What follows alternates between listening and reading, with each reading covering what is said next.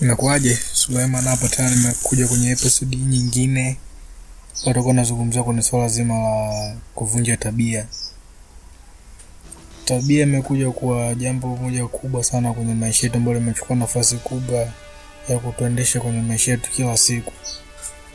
Tabia kwangu imekuja kuwa kubwa sana sana kwenye upande mzima wa tabia mbovu au mbaya ambazo hazisaidii na mwanzo nilikuwa nazo nyingi ambazo zilikuwa zinisaidii, nikawa tafuta njia sasa kuweza kuzitoa zile tabia ili kuweza kuweka na tabia nyingine ambazo zikanisaidia na kunifikisha pale ninapotaka kufika. Sasa sijui kwa upande wako ipoje kwenye swala zima la tabia, au tabia gani ambazo unazo ambazo zinakurudisha nyuma za kushindwa kufikisha pale unapotaka kufika, kwa sababu bado unazidi kuzishikilia zile tabia. Unaweza ukashia na mimi pia, nami niweze kujua ili pia tuweze kusaidiana tuweze kufika panapotaka kufika. Kwenye swala zima la kubomoa tabia, proses ya kubomoa tabia ime kuna proses au njia tofauti ambazo unaweza ukazitumia kwa namna ya kuweza kubomoa tabia ambayo ni rahisi na sio ile upande nyingine ambayo ni ngumu zaidi. Kama kwenye episode nyingine nilivyokueleza, ni kwamba kuna kubomoa tabia au kujenga tabia mpya inachukua siku sitini na sita mpaka mia ishirini na nane kuweza kufanyaje, kuweza kukamilisha kuweka tabia na subconscious kuweza kujifunza hiyo programu mpya ambayo umeingiza, hiyo tabia mpya ulioingiza pale, na kuweza kufanya sasa wewe kuweza kuifanya tabia kila siku bila hata kuifikiria, inakuwa tu kama moja ya maisha yako. Sasa leo nataka niweze kuzungumzia kwenye swala la kubomoa tabia. Sasa tunaanzaje? Mi na ushauri mmoja mkubwa sana sasa kwenye hili swala la kubomoa tabia. Kama una mtu wa karibu, kama una rafiki wa karibu ambaye mnawasiliana mara kwa mara, au kama una mtu wewe una mdogo wako na kaka yako ambaye mnaishi pamoja, ambao wote mnataka kufika safari fulani kwenye maisha, au wote mnaelekea safari moja, ambianeni, wasilianeni, mwelezane kuwa bana, kaka udada dada mimi nina moja mbili tatu, kuna tabia moja mbili tatu kila siku inanisumbua, naifanya kila siku, yanisaidii ya wao kila siku nazidi kuifanya kwa sababu napata kana kuna raha labda ndani yake au kuna nini. Kila siku sema hii tabia hainifanyaje, hainisaidii, inaniumiza. Elezaneni vile, alafu mwambie sasa, ukiona nafanya hii tabia au ukiona na nataka niifanye, utafanya moja mbili tatu sasa kwenye hii nafasi ya kufanya moja mbili tatu, itabidi uweze kumwambia ukinikuta nafanya hivi, aidha nikulipe shilingi kadhaa, au aidha unichukulie simu yangu, jambo lolote ambalo ni kubwa, ambayo itakutisha wewe kipi utakotaka kufikia kufanya hiyo kazi hiyo nini, iwe ngumu, kwa sababu ukifikiria nikasema hivi, nimwambia kaka au dada kuwa nikinikuta nafanya hili jambo, anichukulie simu au nichukulie au nimlipe shilingi ngapi au nifungie vitu fulani inakuwa ngumu kufanya. Unaweza kukumbuka ah, kuna ile kwa, kwa sababu utaki kupoteza hivyo vitu, utaacha kufanyaje? Utaacha kufanya hiyo ndio kueleza, ambayo ni kufanya hiyo tabia mbaya kila siku. Njia ya pili nyingine ni kubadilisha mazingira ambayo unafanyia hiyo tabia.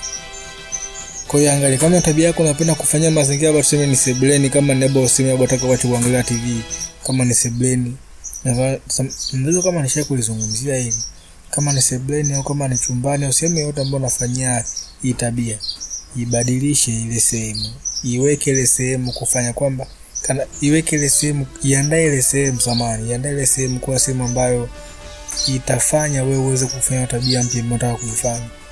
Kama tuseme nataka unaamka saa kumi na moja alafu unaweza kusoma kitabu lile sali moja hapa katikati, ambapo watu wengi wajaamka bado pako kimya na nini, uweze kuingiza kitu kichwani, kwa sababu unavyoamka asubuhi, kile kitu ambacho kiko mbele yako, maana ubongo unakumbuka kulingana na vitu vitatu.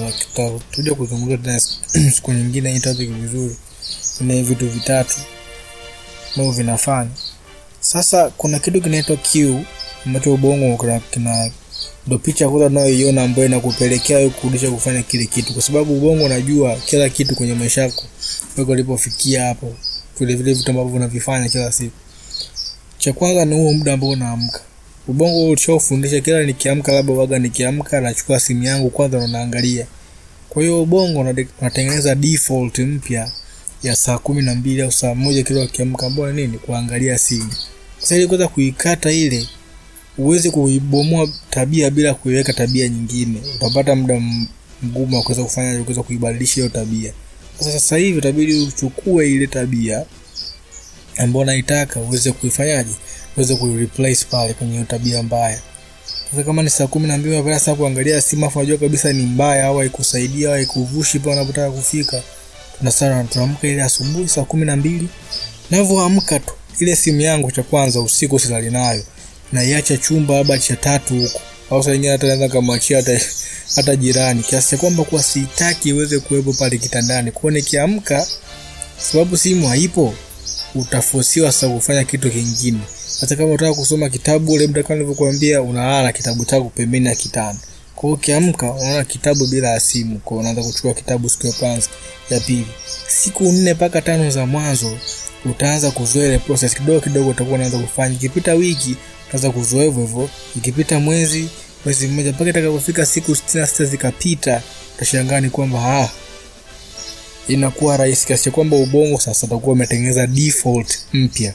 Yani ndo namna mpya saa kumi na mbili yako hiyo. Utakuwa sio tena kuwasha simu itakuwa ni kusoma kitabu. Kwa hiyo utakuwa ufikirii tena namna ya kufanya namna ya kuamka na kusoma kitabu. Utakuwa tu yani unaamka tu asubuhi chapu unachukua kitabu nasoma unakuwa mmoja wa maisha yako. Sasa hiyo ndo njia. Njia ya pili ni kuweza ku